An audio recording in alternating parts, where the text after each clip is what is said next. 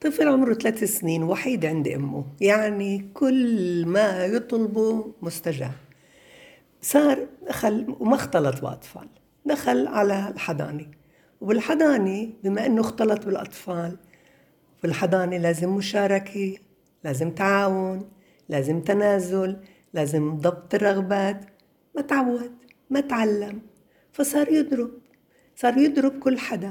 بعدين صار بالبيت يبكي على كل إشي وعلى أي سبب وإذا أي غرض ما حصل عليه بيبكي وبضرب. فحتى بالحضانة صار يشكو منه. أنا بلوم الحضانة اللي بتشكي منه. أنا بلوم كل إنسان اللي تأهل ليصير مربي أطفال يشكي. يعني الأهالي بيعرفوش بفهم. أما بالحضانة يشكوا ليه؟ ما أنت عارفة إنه هو طفل وحيد إذا مش عارفة اعرفي.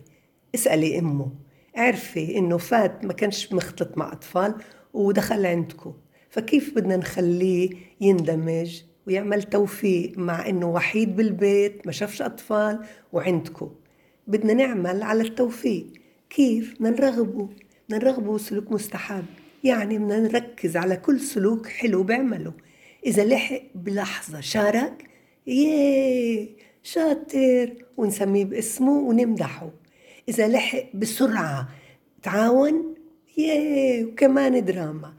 تنازل كمان دراما. يوم ورا يوم بصير يعرف هاي المفاهيم وبصير يحب يعملها. تعرفي ليه؟ لأنك عم بتركزي على هاي الأنواع من السلوكيات. كل ما ركزتي على هذا السلوك المستحب اللي هو للحظة لثانية خطفة صار يحب إنه يكرره وصار عادي.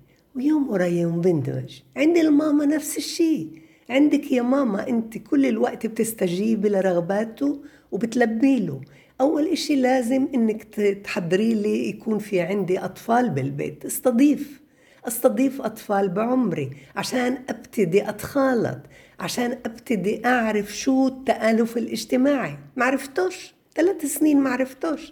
بدي أصير أعرفه وبدي أتلهف إنه أول شيء أوفر له بيئة مثيرة عاطفية عقلية جسمانية اجتماعية إنه ياي إسا بده يجي عنا فلان بدنا نحضر له.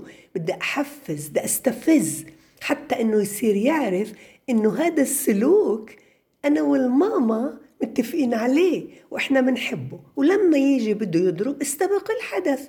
ومن محلك بلطف وروح لمحل تاني واعملي دراما. يي تعال يا كلب تعال شوف ابني ما أحلاه شوف اسمع شم دوق. حتى إنك تمدحيني ماما بدك تستخدمي كل الحواس. يوم ورا يوم بعلى تقدير الذاتي بصير أعرف كيف أتعامل بمجتمع فيه تنوع. ويوم ورا يوم أنا بتطور بشخصية سوية وسعيدة.